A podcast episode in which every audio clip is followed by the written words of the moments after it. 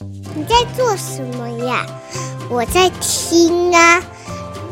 你在听什么呀？我在听见新经典呀。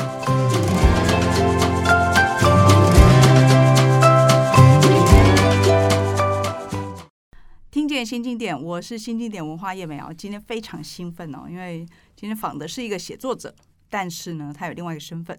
他叫新火水的总编辑，新火水好像有一个更完整的名字，对不对？立群，呃，我们的 official 是上面会加一个 fountain 啊，就是我们副刊的时候就是 fountain 新活水，全员就是对，但是讲新火水就可以了。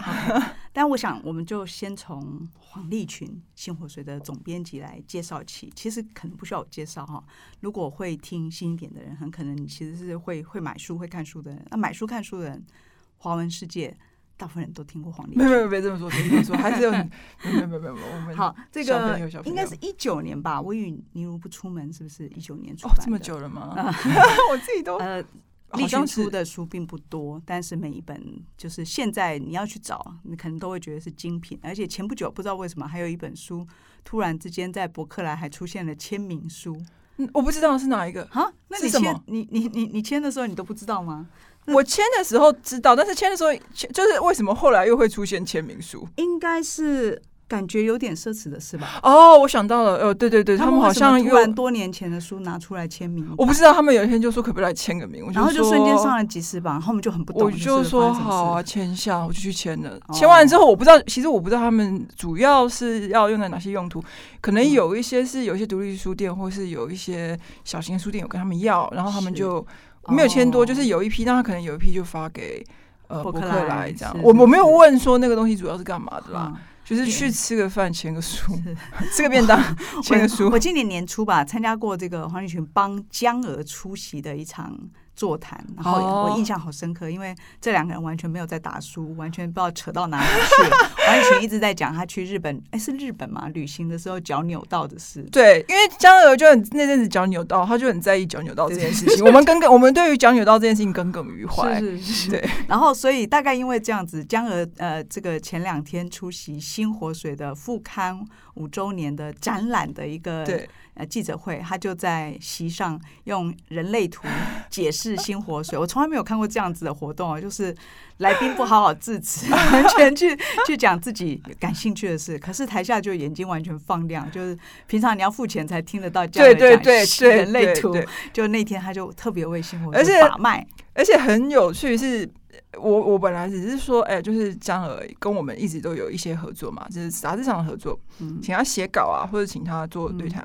然后那天我说，其实我们会有一些好朋友，其实真的就是好朋友来讲一些他们跟星火水合作这些心情，是就包括摄影师汪正祥啊，前面还有江嘉华，就是他第一任的副总编辑。那后来我找江娥嘛，一个编辑，一个摄影，一个作者嘛，嗯，我觉得三个人有三个代表。那我就说，那你随便来讲什么都可以，嗯。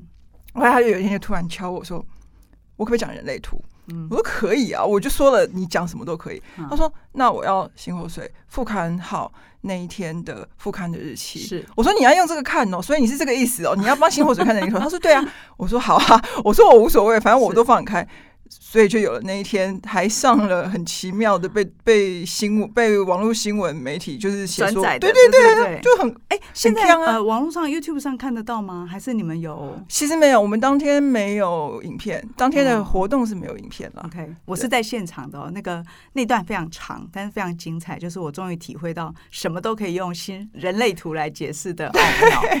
好，这个星火水是这样子，它其实原来是一个文化总会的呃会刊啊，会最早期，对对对，就九零年代，人家已经创刊非常非常久了哈，但是中间其实停刊过，也转型过，转成数位版等等之类的，对对对，中间纸本有停过，然后刊期就是发刊频率也停过，因为一开始可能是双周，然后它可能是会刊，也就是说只有对会内的会员，纸本就是一整张的那种类似，然后中间也有。也有双月看过，但总之就是那其实是从九零年代就开始的一个事情，但是就是走走停停，走走停停嘛。嗯、在早期的时候，其实你会感觉它是一个有一点像是政府刊物啦，就是政府文化刊物。对对对，可是二零一七年，嗯嗯嗯，这本杂志突然之间决定决定，我我相信跟这个蔡英文总统有关啦，就是因为重对文化的重视，就这个刊物重新复刊了。呃，副刊的当时的总编辑应该是这个张铁志嘛，对对对，后来是罗荣接棒，然后现在是这个，你是一，我是我想想看，啊，你是二零二零，是应该不是不是，我是。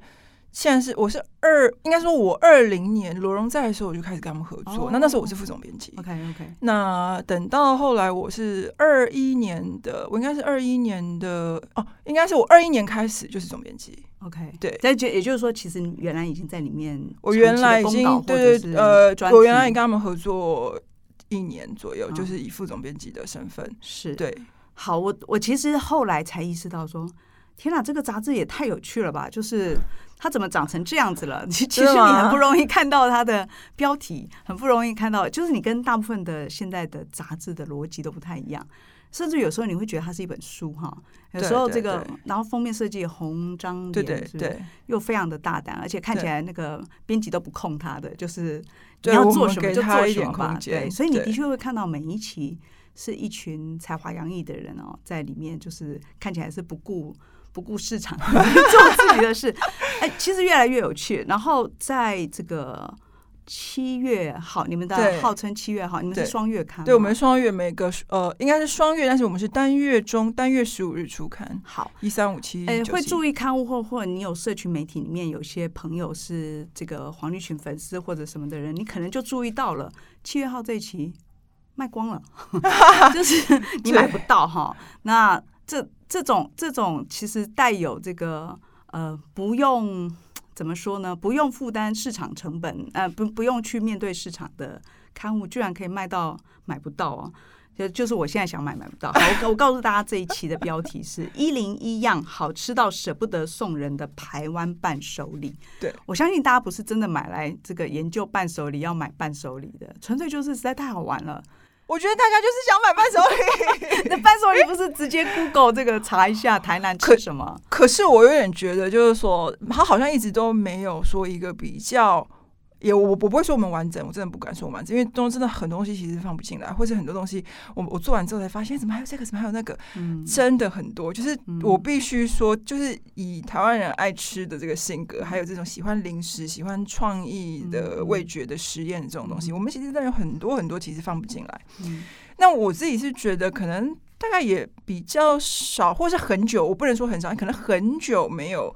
用这样子的一个题目来做，因为我也必须坦白说，我做这个像这个题目啊，做起来真的非常累。嗯、那当然还好，我们有一个客座主编是欧佩佩，那对对对，佩佩其实做杂志很多做杂志的呃的同业其实也都知道，他也是一个很资深的杂志编辑，嗯、也很有能力，所以他提议嘛。然后我就说：“你确定哦？我跟你说，我很废哦，我是废物哦。你那些苦，我是吃不了多少哦。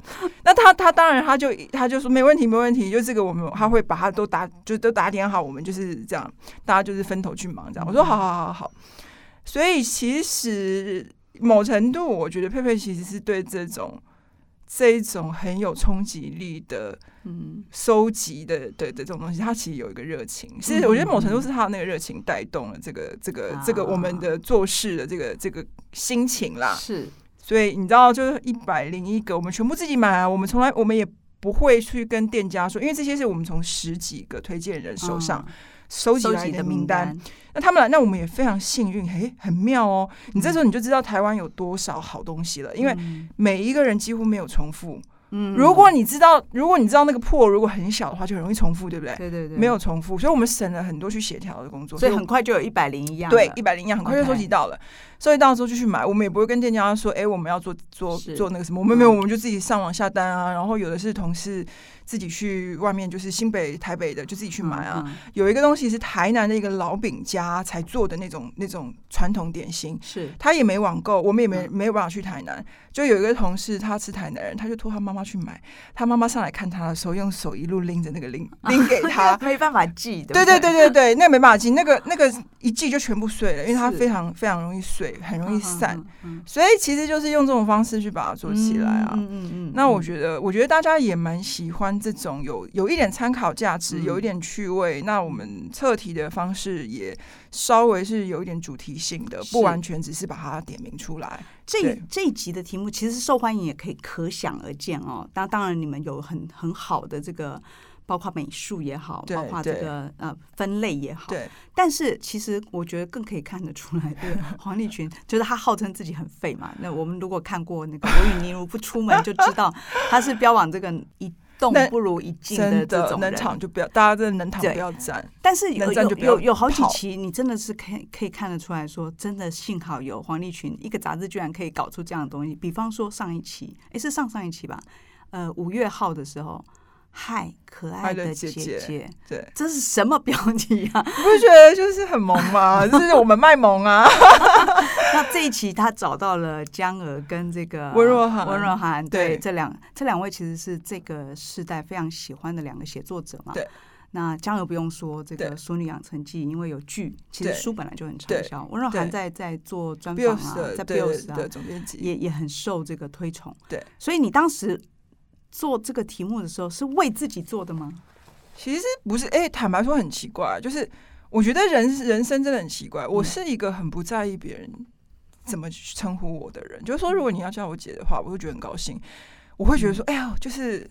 那我可以喜欢他，我真的这么觉得，就是哦，那你就是自己，你自己要去当晚辈喽。那接下来你就是倒茶端水喽。那你知道我这个人就是很懒惰嘛，我懒惰，有人倒茶端水，我多么的愉快。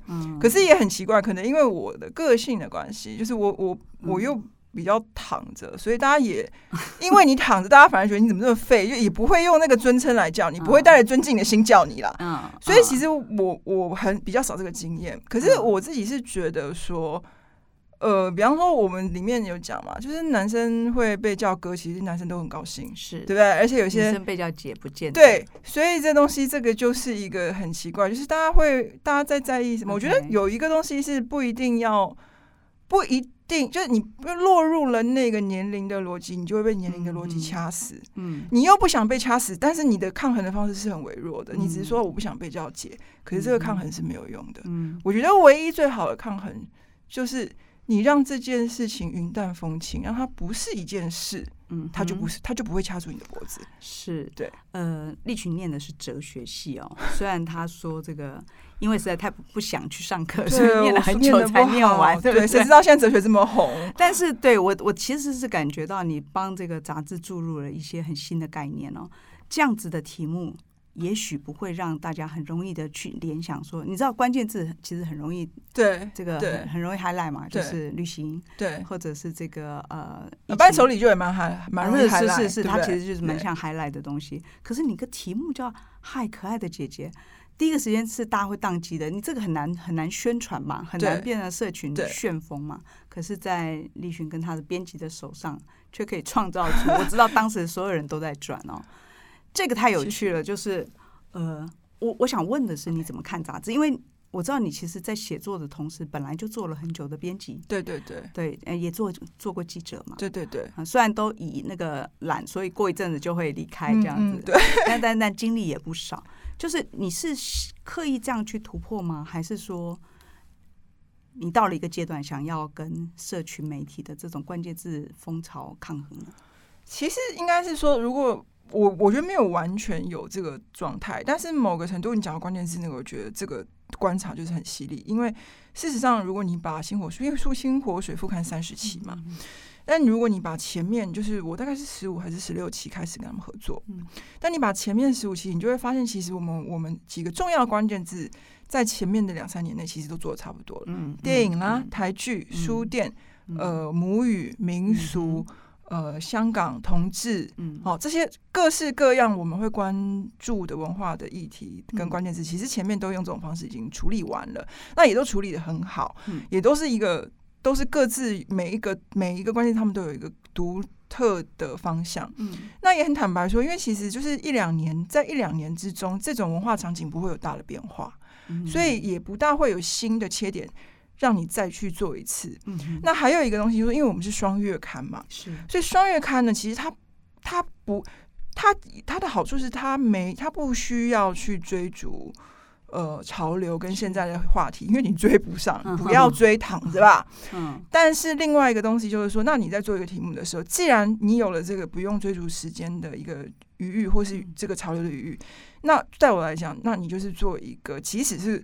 可能你一两年后看，都还觉得，哎、嗯，它可能还可以，嗯，有效的一个话题。嗯嗯嗯、所以在前面我们关键字都做的差不多之后，我大概在就是基本上做做完这些我们我们的比较重点的题目的时候，那我我我接嘛。嗯，所以他会碰到另外一个状态，就是说如果。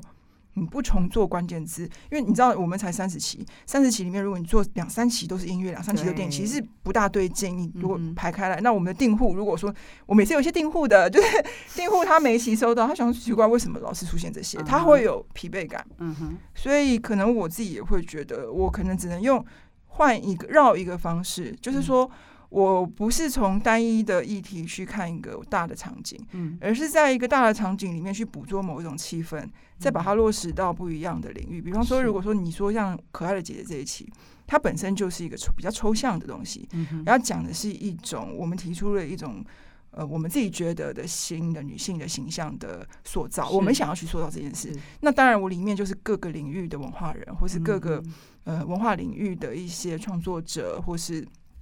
工作者是用一个比较抽象、比较泛论的东西，再往下去勾不一样的领域来看，它呈现的可能还是一个台湾的文化场景，可是它不是用呃很明确的创作的文类啊，就是呃你知道，就类型，它不是有明确类型去带。对，可能很多人会焦虑说：“哎，黄立群好久没出书，我会推荐大家去看《新火水》哦，因为《新火水》真的可以看到很多他的，我觉得应应该说你在他作品里面可以感觉到的，就是小题如何大做。比方说，他们有一期叫《野草幽花》，是吗？对，对我其实是被封面吸引的，就是是哦，谢谢你。为什么有这个石墙上面的小草的对那么简单的日常，可是又有一种设计感？对，那其实我是从这个东西忽然才意识到说。也许黄立群是在这里创作，可是我觉得我自己一直觉得编辑这个工作，我相信美瑶一定也有这个体会。编辑这个工作啊，嗯，我觉得他要做，他要就是你要做出一点你自己的滋味或是性质啊。其实编辑是很有创造性的，也就是说，作为一个写作者，你有你写一篇小说，你写你当然就是有素材、有调度、有布局，你有你的一个阅读的动线。一篇文章，我怎么样进，我怎么样出，其实这些东西完全都是可以落实在你做一个书系，你做一本杂志，你做一个任何的刊物，编辑的工作，某程度也是一个说故事。你如何把一个故事。比方说，做一个作者，他的一本书，一个新的作者，我怎么样从头开始说故事？我怎么样有个石破天惊的介绍，把它介绍到书市里面，让读者认识，说，哎，我们有一个这样子的，我要什么样的切点？那他的作品是怎么样？我有我怎么样去把整套的，我不要说是行销，但是我说我把我整套的这个东西作为一个作品，把它说成一个完整的故事。我觉得编辑也是这样子的工作。哎，说的非常好哦。那个，其实在这个。立群在网络上有一个一席的谈话哦，好多年前，你你哦，多少年前？哦，很久了哦。好，呃，我推荐大家去看哦，反正不要钱哈。对，呃，我我记得这一篇其实文字版本有整理在他的《我与尼伦不出门》里面哦，标题叫《大命运的小机关》。呃，故事大家自己去看哦，有非常非常精彩的故事。那你也可以看得出来立群这个人，然后你可以看得出来，同样一个一个演讲，他怎么从小小的东西，所谓的大命运的小机关，命运是什么？那个小机关是什么？那个偶然是什么？哦，我我要讲的是说，就是立群刚刚在讲自己，即使是编辑，能够去找自己的创造性。就同样的一个场景，十八分钟给你，你。看起来是寻常的题目，怎么去讲自己的故事？就是你怎么去叙事？那那个事情是你工作的热情所在，不然你就如果你都发了关键字，真的就会跟大家都一样，或者是说有些时候你就会陷入一个不知道该怎么说这件事情的困扰里面，就是说。有些时候，当然，其实我觉得编辑有两种啊，尤其是比方说像杂志编辑，我觉得有两种。一种呢是他从头到从头开始，他就把他的材料准备的非常完美，他他从前置到执行都一点错都不会发生，就是非常非常的精确。他的我他会花很多的时间去把前置跟他要的东西都要到。那这个很，我觉得这个事情很日本的的一种做法。你去看日本人杂志，他们的的的作业或是他的执行的工匠的那种那种精准度。那 因为我的个性就是说，我会尽量这样做，但是通常有些时候我也不会太过于去 push，就是我不会太过于在这个方面去逼迫合作的。嗯的的的，不管是写稿的的公稿的朋友，或者是你说你不催稿吗？我我会我会提醒，对我在这方面我会比较我会比较我会比较放手比较松啦。嗯、就是你你只要能给我，只要不是说我叫你写东风，你突然写了太平洋这个这样子的的的状况，通常就是我都不大会太多的去去花很花很大力气在。把别人磨成我要样子，我比较不会这样。那可是我可以用一点我自己比较擅长的方式，就是说，那你好像这些菜都来了，可能有些不是我那么原来预期的，但我们还是可以用叙事，或是用。呃，设计上所谓就是说故事，就是呃故事设计、杂志阅读动线设计的调度，来让这个度故事圆起来。嗯，它看起来还是有意义的，它还是有个内在的逻辑，或者他们之间可能它不是你预期的那个格式，可是它可能长出了一个新的路径，那个也是合理的。总之，那个还是考验某一个你如何组织素材，然后把这个素材说出一个故事的能力。这跟你写作的方法一样吗？我好像其实我 我写作的时候不会想这么多，嗯。嗯，我写的时候不会想这么多，我写的时候大概就是坐下来写写，觉得好像应该这样，好像应该那样，嗯嗯，然后是这样子的，大概比较不用不必这样子的用呃想的，嗯嗯嗯，就是当然你坐下来写的时候，可能还是会有整理的过程，但那个整理的过程就不是这么明确，它可能就是。你内在自己会运作，可是因为这些东西是来自各种各种各样的东西素材嘛，那还有各个不一样的编辑同仁，他们也都会有不一样的想法加进来，所以其实它是一个团队协作的时候，其实会比较需要理智介入。嗯嗯嗯嗯，呃。我最早知道黄立群是因为这个杜鱼头的介绍，对，那当然他因为你们网络上认认识，我记得应该那个时候你还在念哲学系吧？对，你因为在网络上写，然后鱼头非常喜欢，后来应该他是你的第一个编辑吗？应该是哦，对吗？他他出了你的第一本书，然后当时他就跟身边的人都嚷嚷说，这个人多厉害，应该是 他快要离开远流了，他有点那个要到处托孤，呃。但写了这些年，其实我会觉得黄玉群真的写的不够多哦，因为大家觉得实在太会写了，但写的不够多。以及这几年，因为你其实兼了很多这个媒体工作者的角色嘛，虽然这个不见得每个都很长，但是其实也都一直看到你在媒体上有很精彩的作品。你怎么看纯粹写作这件事啊？因为纯粹写作这件事。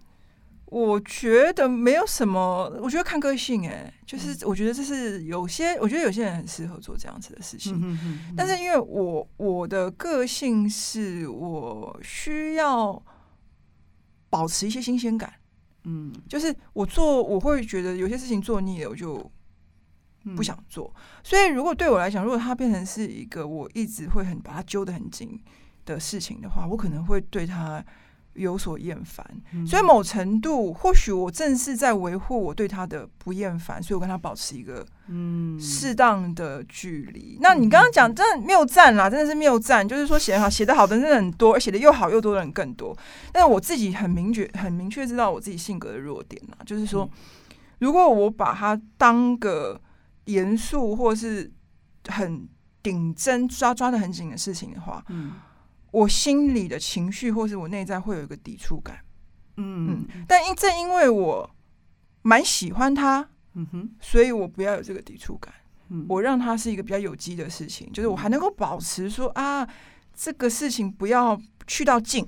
嗯嗯，这是我的个性。我们这不是一个谈恋爱的节目哦，不然的话，这个话题感觉好像可以引到另外一个地方去。这样，我觉得这个大家应该都读过很多，或者说你自己一查都可以读到很多这个黄立群的文章。但有一篇文章，作为新经典文化的总编辑，一定要私信推荐啊。呃，这个这个是大概三年前吧，哈，我们在网络上其实是立群写了以后，我们才看到。他帮新点有一本书叫《那个男人》，对对对，当时好像是因为是帮静写，对对对，那时候他们有个书评的栏目，我去代班啦。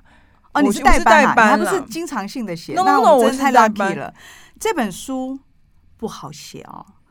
很好看，但很好看。哎，对，好看。我不说一下书名，那但是一点不好看。书名叫《那个男人》，他的标题评论这篇呃，这这个书的标题就叫“像那个男人这样的最讨厌了”。从题目开始，你就会想读下去哦。不好意思，我可不可以念一下？你请你，请你，请你，你不要不好意思。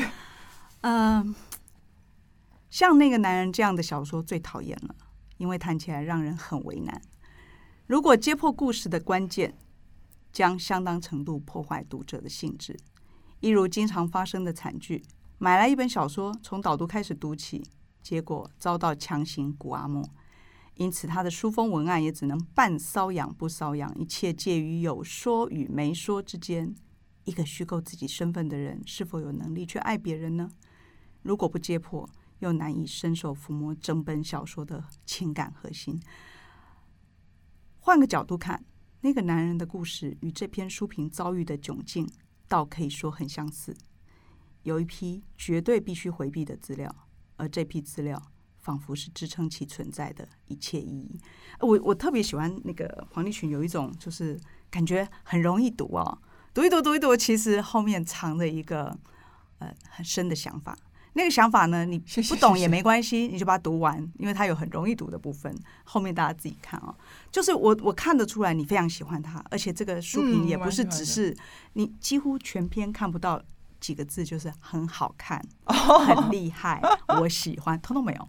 但是你读完以后，你就会觉得没有那么喜欢，是写不出这样子的评论的。你还记得吗？写这篇的心情？因为坦白说，那时候我我先讲一下那个那个书评的东西，其实是。呃，我们他们也就没有在管你要写什么嘛。对，你只是就是说你会告诉他你要写哪一本，所以他们会、嗯、可能会去跟出版社说要书，或者说他他他会去说把封面，他会要封面，然后会用这个书来做一个插画。所以就是我只要先告诉他书名就好了。嗯、那当然我我他会提供一些他们这现在最新收到的一些书稿，嗯、让我先先看过。所以我我是看了，然后我就觉得。我我要选这一本嘛，嗯、其实就真的很难写嘛，因为你知道那里面有一个梗嘛，嗯、那个梗你就不能破梗，是那悬疑的。对，嗯、那这个的确就是这样，你不破梗，其实就没办法说明这里面这个书那个幽微、嗯、那个妙处。那好吧，那不破不不不破梗怎么办？其实我跟你讲，我真的都忘了，我当时我就觉得说，干很难呢、欸，就是会挑这一本来，就是觉得不好写。可是也或许就是说，有些时候也是就觉得。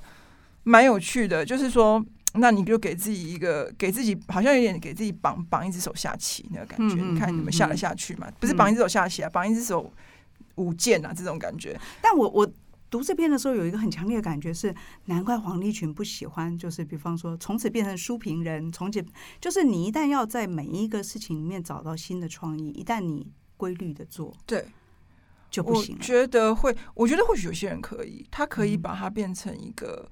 一个就是他有一个经过一个训练，嗯、那个我觉得那个需要个性去搭配，嗯、就是他确实是充满了呃源源不绝的内在的热情啦。嗯、我这个人是比较没有这个东西，嗯、所以正是因为比较没有这个东西，所以呃要稍微省着用，是就是不要。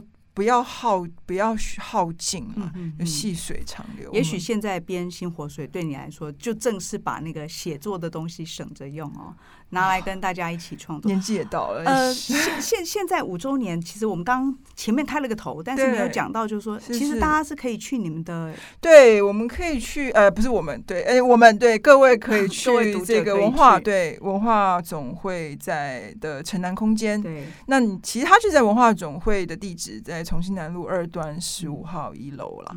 那城南空间的一楼啊，有一个我们的五周年的展览。你们办公室也在那里，对不对？哎、欸，办公室在也在那边。嗯、对对对，所以那应该是说，呃，其实一个杂志它是一个静态，它一直都是一种静态的表现。嗯、那它它它的表现，我们我们已经尽量坦坦白说，我们已经尽量让它做的有一点喧嚣了，就是在设计上、嗯、或者是在什么，其实是有一种让它不那么像不那么静态。我我我可以我可以破梗，那个现场有一个非常好玩的东西，他们把过去的哎、欸，大家好爱那个，我不知道为什么、欸，那个超好玩啊，真的、啊。他们把每一期的这个刊物的内容印出来，封面印出来，让你自己重新去组合。对对，因为那个其实就是一个编辑的过程、啊，对对对对，而且帮你都设计的那么漂亮，印的那么漂亮，所以你有一种成就感。哦，你这样懂吗？我懂，我懂，因为我们不是每个人都可以像你去当新火水的总编、啊。不要这么说，不要这么说，大家都可以做自己看。但当其实那时候。因为这就可以提到这个展的想法，因为呃，本来纸本它就是一个静态的东西。那我如何让来看展的人他有一个感官的体验？嗯、就是说他他都实体的来了，那它既然实体来了，是不是有一些实体的操作，让它更接近一下我们做这件事情的、嗯、的想法？所以那时候我就想说，我。他们就说啊，我们过刊蛮多的，还有蛮多库存的，可以拿来用啊。所以就想说，那把它拆开来，就是哦，是拆开来的。对对对，okay, 其实应该这样，就是我们每一个每一个，我们都没有重印哦，那都是我们用原来的纸，所以你会发现，可能每一每一每一张的纸啊，什么都不大一样。嗯、它是每一期，我们是过刊，然后就是把它都拆开来。嗯、那拆开来之后，一页一页一页就放在里面，全部都是扇叶，它是。呃，历来的所很多很多的扇叶，嗯、那你可以挑你喜欢的，不管是设计或是内容。然后，因为你来的话，我们的我们的那个没有，我们没有做那种宣传的单张，可是我们是给你一个资料夹。嗯、那资料夹，你即使呃，就是说单张丢了就丢了嘛，那那资料夹其实你还可以放一些东西。嗯、所以我们的本来一开始的想法是说，哦，本来一开始想法想的更复杂啦，整个中间都想要做一个，你可以直接把它重新。就是可能用有一些简单的装订的方式，不过后来因为我们就改用资料夹，就是啊，你你可以收集回去。展览空间并不大，就在一楼嘛。对对对。但是呃，你可以看到他们有一些影片，然后可以看到有一些视觉的陈列，当然有一些历史的介绍。对。但那那个 part 就是我们刚刚所提到的，你可以把过刊。其实我当时并不知道是过刊。对，它是过刊。我我只知道说，哎，看起来就是好多精彩的内容。对对对。你可以把它包回家，而且你 还可以自己重组。